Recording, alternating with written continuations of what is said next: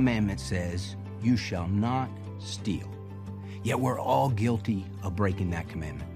I'm Pastor Jeff Schreve, and we're in my new series, Written in Stone, a study of the Ten Commandments.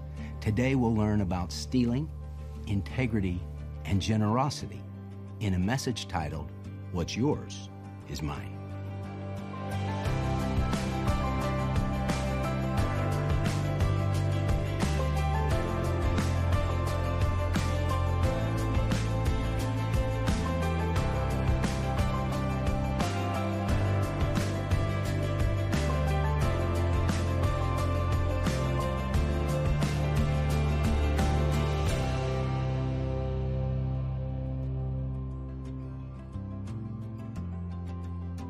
Sometimes we can't see the forest for the trees.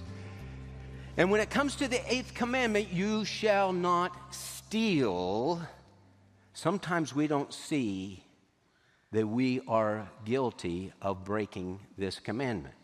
Now, George Barna did a survey of the Ten Commandments. He asked uh, a bunch of adults about the Ten Commandments. When it came to the eighth commandment, you shall not steal, eighty-six percent of the adults surveyed said, now that's a commandment that I keep. I do not steal. And maybe you're thinking to yourself, yeah, I, I feel good about this one. I didn't feel so good about last one when you talked about commandment number seven, you shall not um, commit adultery. Remember, it, it, it's the seven, these two don't have anything to do with these folks over here. Uh, you shall not commit adultery. And you said, I had trouble with that one, but this one, man, I keep this commandment. Now, interestingly, uh, Ten Commandments written in stone by the finger of God on two tablets of stone. But we like to say that on one tablet you have the first four commandments that are all vertical. It all deals with our vertical relationship with God. And we worship God only, the first commandment. We worship God, uh, second commandment, rightly. You shall have uh, not any idol worship. Third commandment, we worship God reverently. You shall not take the name of the Lord your God in vain, for the Lord will not leave him unpunished who takes his name in vain. And then commandment number four, remember the Sabbath to keep it holy. We worship God regularly. First four on the first tablet all deal with our vertical relationship with God. And then starting in honor your father and mother, we start going horizontal. And that, as Jesus said, the greatest commandment is to love the Lord your God with all your heart, with all your soul, with all your strength, and all your mind. That's the first tablet. Second tam- tablet, and you shall love your neighbor as yourself. And the next six commandments deal horizontally. And the Lord is saying in commandment number six, number seven, and number eight, people matter, so hold life to be sacred. You shall not commit murder. And so you shouldn't murder your neighbor. You shouldn't take your neighbor's spouse. You need to honor his uh, spouse. And you need to honor his property. Commandment number eight, you shall not steal. Don't take from your neighbor what doesn't belong to you. So let's look at five ways that people break the, the eighth commandment. The first way people break it is the obvious way. It's the way most of us think about this commandment. We steal by committing the crime of robbery. And, and when people say, you know, you shall not steal, they say, yeah, I don't do that. I mean, they think of uh, stealing. You put on a, a mask and you get a gun and you go to the bank and you rob the bank or you rob the liquor store or you draw, draw uh rob the drugstore, or you rob, rob the convenience store, or at night you break into somebody's house and you rob that person and that person's uh, house, you ransack the place. We think of that as stealing. That's breaking the eighth commandment, and it is, obviously. But that's not all that it is. And things were going on in Israel like that. Ezekiel twenty-two, verse nine, the people of the land have practiced oppression and committed robbery. To take away by violence. That's the word there in the Hebrew. That's what that means. Practice robbery. And they have wronged the poor and needy and have oppressed the sojourner without justice. And God was pointing out their sins in Ezekiel twenty-two. One of their sins was you're robbing people. You're taking by violence what doesn't belong to you. Second way Because hopefully most of us would say, well, I, I don't have a ski mask and a gun and uh, that I put on and go rob banks. You know, we, we think about uh, those kinds of things. So most of us say, hey, I'm, I'm doing pretty good on the first way. How about the second way? We steal by failing to give an honest day's work. Say, preacher, let's go back to number one, because I feel a lot better about that one. But we have that phrase, an honest day's wage for an honest day's work. Now, this is a heart check for us to see, am, am I stealing from my employer? Or am I giving, my employer is buying my time and buying my expertise. Am I giving my employer what they're paying for? Or am I cheating my employer? Am I uh, mailing it in, so to speak, giving half-hearted effort, taking uh, lots of extra time on personal business and not work-related things? Colossians chapter three says, slaves, in all things obey those who are your masters on earth, not with external service as those who merely please men, but with sincerity of heart, fearing the Lord. Whatever you do, do your work heartily as for the Lord rather than for men, knowing that from the Lord you will receive the reward of the inheritance. It is the Lord Christ whom you serve. Have you ever, ever heard that expression, when the cat's away, the mice will play? And and people in, in different jobs, you know, if the boss is there, then they're working hard because the boss is there. He's walking around. He's looking at things. But when the cat's away, then the mice will play, and the work doesn't get done. Why? Well, there's nobody here to watch us. But see, for a believer, well, we know that God sees everything. The eyes of the Lord are in every place, watching the evil and the good. And, and we're not working for our boss, per se. We're working for the Lord. And so we want, we know that God sees us, and we want to work hard because we work for the Lord. It is the Lord Christ whom you serve. So we steal by failing to give an honest day's work. Third way, we steal by cheating people in business. By cheating people in business, in business dealings. We're dishonest. Proverbs chapter twenty in verse ten says this, differing weights and differing measures, both of them are abominable to the Lord. You say, yeah, what, I've read that before. What does that mean, differing weights and differing measures? Well, people in Bible times, they would have uh, stones, a stone weight. And so when you would do business with them, they would have a scale, because you would pay in copper or silver or gold, and they would have a scale to, to know how much you were supposed to pay, how much silver to pay.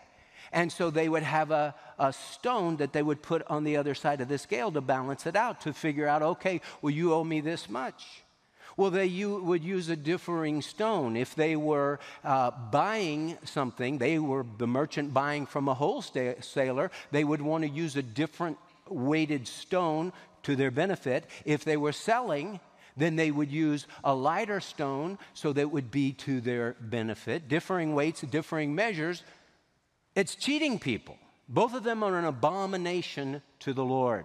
How long has this been going on? It's been going on for a long time, because uh, men have learned from early on in their sin nature how to cheat other people in business.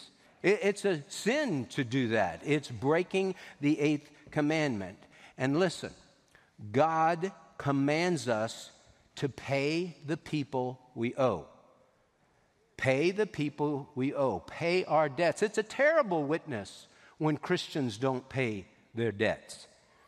This is what James chapter five, verse four says. Behold, the pay of the laborers who mowed your fields, and which has been withheld by you, cries out against you. And the outcry of those who did the harvesting has reached the ears of the Lord of Sabaoth, the Lord of armies. That should strike fear into our hearts. We're, and here's this what was going on when James wrote this. You had rich people oppressing poor people, and they would do the work in their fields, and then the rich people wouldn't pay them. And the Lord says, that has reached the ears of the Lord of armies. Jehovah Sabaoth, Yahweh Sabaoth, the Lord of angel armies. We need to pay those we owe. Now, how about this one, the fourth way? And uh, some of you are going to have to really think about this one, because you're going to you're going to say, Pastor Jeff, you're making this up, but I'm not. We steal by withholding marital love to our partner. You say, for sure you made that one up. I didn't make it up. First Corinthians chapter seven, this is what the scripture says. Let the husband fulfill his duty to his wife, and likewise also the wife to her husband. The wife does not have authority over her own body, but the husband does. And likewise also the husband does not have authority over his own body, but the wife does. Stop depriving one another. The word for depriving, used in the New American Standard, First Corinthians seven five, means robbing. Stop robbing one another. Stop defrauding one another, except by agreement for a time, that you may devote yourselves to prayer and come together again, lest Satan tempt you because of your lack of self-control.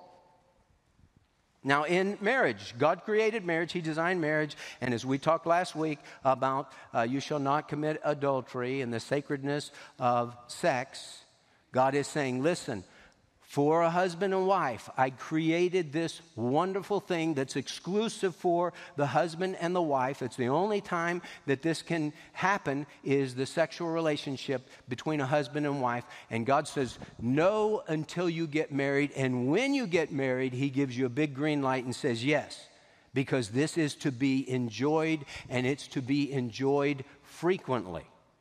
And uh, stop depriving one another. And I understand there are times where physically there's some issues, and uh, when you have, you know, you, there's pregnancies and things like that, you know, there's some physical issues. I, I get that. And it's never right for a husband to demand things of his wife, for a wife to demand things of her husband. But in the way God designed marriage, a husband is to love his wife as Christ loved the church, and a wife is to see to it that she respect her husband. And the way God wants it to be is there is a love. Loving uh, mutual respect and trust and love for one another, and it culminates in the act of marriage. And the Lord says, hey, don't withhold that. Don't use that as a weapon, because that's a form of stealing. And then how about number five? We steal by failing to honor God with our wealth. We fail to honor God with our wealth. Honor the Lord, Proverbs chapter nine. Uh, Proverbs chapter three, verse nine, honor the Lord from your wealth and from the first of all your produce, so that your barns may be filled with plenty and your vats overflow with new wine. To put God first in your finances. If we fail to put God first in our finances, then we're dishonoring God. And more than just dishonoring God, we're stealing from God. The last book in the Old Testament is the book of Malachi. And this is what the Lord says in the book of Malachi. Return to me, and I will return to you, says the Lord of hosts. But you say, how shall we return? Will a man rob God? Well, no, Lord, a man would never rob God. I mean, why in the world would you even ask us that question? Will a man rob God? Well, you're robbing me. But you say, how have we robbed you? In tithes and offerings. You are cursed with a curse, for you are robbing me, the whole nation, of you. The tithe is the Lord's. The tithe is ten percent. We read about the tithe way before the law came into being. We read about it in the book of Genesis, when Jacob had an encounter with the Lord at a place called Luz. He renamed it Bethel, the house of God. And he said, Lord, of all that you give me, I will surely give a tenth to you. A tithe, a tenth. That's what the word tithe means, tenth. And Jacob said, I'm going to give a tenth back to you. Why a tenth? Because it's just a way of expressing to God that it all belongs to God. Everything we have, every good and perfect gift comes down from above, from the Father of lights, in whom there is no variation nor shadow of turning. It all belongs to God. And God is saying, listen, the tithe, the tenth, is mine. And bring the tithe into the storehouse. Hey, when we rob God, God says, return to me and I will return to you. How shall we return? Why don't you get right with me and quit robbing me. And if you do, you'll find out that I'll open up the windows of heaven and pour out a blessing on you so great that you can't even contain it. We tend to love money. The love of money is a root of all sorts of evil, and some by longing for it have wandered away from the faith and have pierced themselves with many a pang. Hey, it's not money that's the uh, root of all evil. It's the love of money. And that is something you're susceptible to and I'm susceptible to. So what does the Lord say? Honor me from your wealth. Why? Because that breaks the chains of materialism that so easily can wrap themselves around your heart and my heart. No man can serve two masters, Jesus said. Either he'll hate the one and love the other, or he'll uh, despise the one and cling to the other. You cannot serve God and wealth. And so every time when we bring the tithe uh, and, and we give the offerings, the offerings are above the tithe, above the ten percent. When we do that, we're saying, Lord, I trust you to meet my needs. Lord, I, I don't. I want to honor you in my finances because you alone are worthy. We steal by failing to honor God with our wealth. So, as we get ready to land the plane, what's the answer to our stealing problem? Because no doubt as we go down the list of just these five things, I could have shared more, but just these five things, uh, probably most of us would say, well, we're, we're not committing the, the crime of robbery, but many of us are having trouble with number two, failing to give an honest day's work to our uh, employer. Many of us are having struggle with number three. We steal by cheating people in business. Maybe we're withholding marital love. Maybe we're failing to honor God with our wealth. So we stand condemned. Hey, I'm breaking the eighth commandment. What do I do? Ephesians four twenty-eight. Let him who steals, steal no longer, but rather let him labor, performing with his own hands what is good, in order that he may have something to share with him who has need. For parents, for children, for grandparents, for all of us in here, we need to put Ephesians four twenty-eight into practice, and we can. Hey, you might be nailed to the wall as we've been going through those things uh, as, relate, as it relates to the eighth commandment. You say, well, I'm a, I'm a thief. I didn't know that. I'm, I'm robbing God. I didn't know that. I'm breaking the eighth commandment. I didn't know that. What do I do? Well, you can make a choice today in three areas. Number one, you can choose to walk in integrity. Let him who steals, steal no longer. Okay, so I'm confronted with the fact that I'm stealing. Oh, I'm not going to steal anymore. I'm going to quit doing that. I'm going to quit robbing God. I'm going to quit ro- robbing my employer. I'm going to walk in integrity. You know, the, the word integrity means soundness. It, it speaks of purity. I always think about it this way. Integrity is kind of like solid wood furniture. And a lack of integrity is veneer over particle board. You know, you, if you want to buy a, a solid wood desk, it costs a lot more than a veneer over particle board desk. But now if you look at them from a distance, you can't really tell the difference between veneer over particle board and solid wood. You know how you can tell the difference, though, is when you put the screws to it. When you put the screws to veneer over particle board, you find that, hey, once the screw goes in, it gets mushy inside there because particle board is just wood shavings glued together. It's not solid. And a person of integrity is solid. They're true blue. They're going to say, hey, I'm going to practice Ephesians four twenty-eight. I'm going to steal no longer. I'm going to be a person of honesty and a person of integrity. Secondly, we can choose to embrace industry. Industry means hard work. Let him who steals, steal no longer. That's integrity. But rather let him labor, performing with his own hands what is good. To be a person of hard work. Hey, when it says uh, let him labor, that means to toil to the point of exhaustion. Let him work hard. You say, well, Jeff, work is a part of the curse. No, it's not. Sweat is a part of the curse. Work is not a part of the curse. Uh, before Adam and Eve sinned in Genesis chapter three, Adam in Genesis chapter two, God gave him a job to be a farmer, to cultivate and keep the Garden of Eden. And before God gave him a wife, he gave him a job. Ladies that aren't married, remember this. Don't hook up with somebody that doesn't have a job. That's not biblical. Let him get a job, and then you can go out with him. Uh, that's important. So embrace hard work. And listen, whatever you do, if it's honest work, then put in honest labor and know that that pleases God. First Corinthians ten thirty-one, whether then you eat or drink or whatever you do, do all to the glory of God. Martin Luther used to say, a dairymaid can milk cows to the glory of God as she does it for Jesus. So choose to walk in integrity, choose to embrace industry, and lastly, choose to practice generosity. To practice generosity. Let him who steals steal no longer, but rather let him labor, performing with his own hands what is good, in order that he may have something to share with him who has need. To be a generous person. Hey, how generous are you?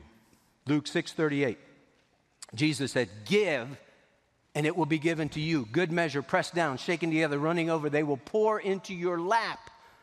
For by your standard of measure, it will be measured to you in return. Now, remember the people there, they wore robes. And so when they would get some kind of grain or something, they would open up their robe like this. Give, and it will be given to you. And they would pour into their lap and shake it down so it would get all the, the uh, airspace uh, taken up. So it would be full to overflowing. Give, and it will be given to you. Good measure, pressed down, shaken together, running over. They will pour into your lap. For by your standard of measure, it will be measured to you in return. What does that mean? What you think a lot is a lot that you give to somebody else. God says, okay, I see that's how you give, and that's how I'll give to you. The Lord says, he who sows sparingly shall also reap sparingly, but he who sows bountifully shall also reap bountifully. How big of a blessing do you want from God? You know, if, if your giving is doled out with an eyedropper, you know, I mean, you go to the restaurant and somebody does a good job in serving you, and you say, well, they did a really good job. I have a shiny new quarter for them. You know, that kind of thing. You know, waitresses and waiters, they hate to work on Sundays because church people go to eat on Sundays, and church people are so cheap. We need to be generous people, generous. And listen, if, if you say, well, I don't want to be like that. Well, share with those that have need. That's such a great testimony when you're generous with people. What did God do for you and me? Knowing that you were not redeemed with perishable things like silver or gold from your futile way of life inherited from your forefathers, but with precious blood, as of a lamb unblemished and spotless, the blood of Christ. God so loved you and me that he gave the greatest treasure in heaven, his only begotten Son, that whosoever believes in him should not perish, but have everlasting life. Listen, as we close out today, you're a thief. I'm a thief. Our parents were thieves. Adam and Eve, one of their sins when they ate of the fruit that they weren't supposed to eat was stealing. Because the tree of the knowledge of good and evil, that belonged to God. It didn't belong to them. They were given permission to eat of any tree of the garden you may freely eat, but from the tree that is in the middle of the garden, the tree of the knowledge of good and evil, you shall not eat from it or touch it, lest you die. They took what didn't belong to them. We're all thieves. You know, Jesus was crucified between two thieves. So you and me were two thieves. But one thief responded to the Lord's grace, and the other thief didn't. You ever responded to the Lord's grace? If not, you can today. The Ten Commandments were written in stone by the very finger of God. They are arguably the most important pieces of religious literature the world has ever known. Now, these commandments are critical for a society to function and flourish. But hey, some people don't want anyone to tell them what to do, not even God. Now, Remember this, God didn't give the Ten Commandments to slaves. He gave them to those who had been freed from slavery through the blood of the Lamb. New Testament saints have much that we can learn from the Ten Commandments to help us shine more effectively and share the gospel with the lost and dying world. I'd like for you to receive a copy of this new ten-message series called Written in Stone, a study of the Ten Commandments. Now, in this series, we'll dig deeply into each commandment and provide insight that will help you grow in the grace and knowledge of our Lord and Savior, Jesus Christ. I'd also love for you to share these important messages with others who need a solid foundation for their faith. The brand new ten-message series, Written in Stone, a study of the Ten Commandments, is available on a U S B flash drive, C Ds, D V Ds, or digital download. It's our gift of thanks to you for your support to From His Heart this month. You can make your gift when you call eight seven seven, seven seven seven, six one seven one or go online to from his heart dot org. And thank you for supporting this outreach to share real truth, love, and hope from God's heart. My friend, we're all guilty of breaking the Ten Commandments. We are sinners before God. That's why Jesus came. He came to pay the price for our sin. He came to be our Savior. He died on the cross and rose again from the dead. And if you'll put your faith and trust in Him, He will save you now and forever. So pray with me. Lord Jesus, I need you. I know that I'm a sinner and I'm lost and I can't save myself. But Jesus, I believe that you're God in the flesh. I believe you died on the cross for my sins and rose again from the dead. And right now, Jesus, I surrender my life, my heart, my all to you. Forgive me, cleanse me, save me, come to live inside me, change my life. And I promise to follow you all the days that you give me. In Jesus' name. My friend, if you'll pray that kind of prayer and mean it, the Lord will come in and your life will never be the same. If you just prayed that prayer with me, please let us know. The contact information is there. We want to pray with you and help you any way we can. Listen, you're important to God and you're important to us, and we're here for you.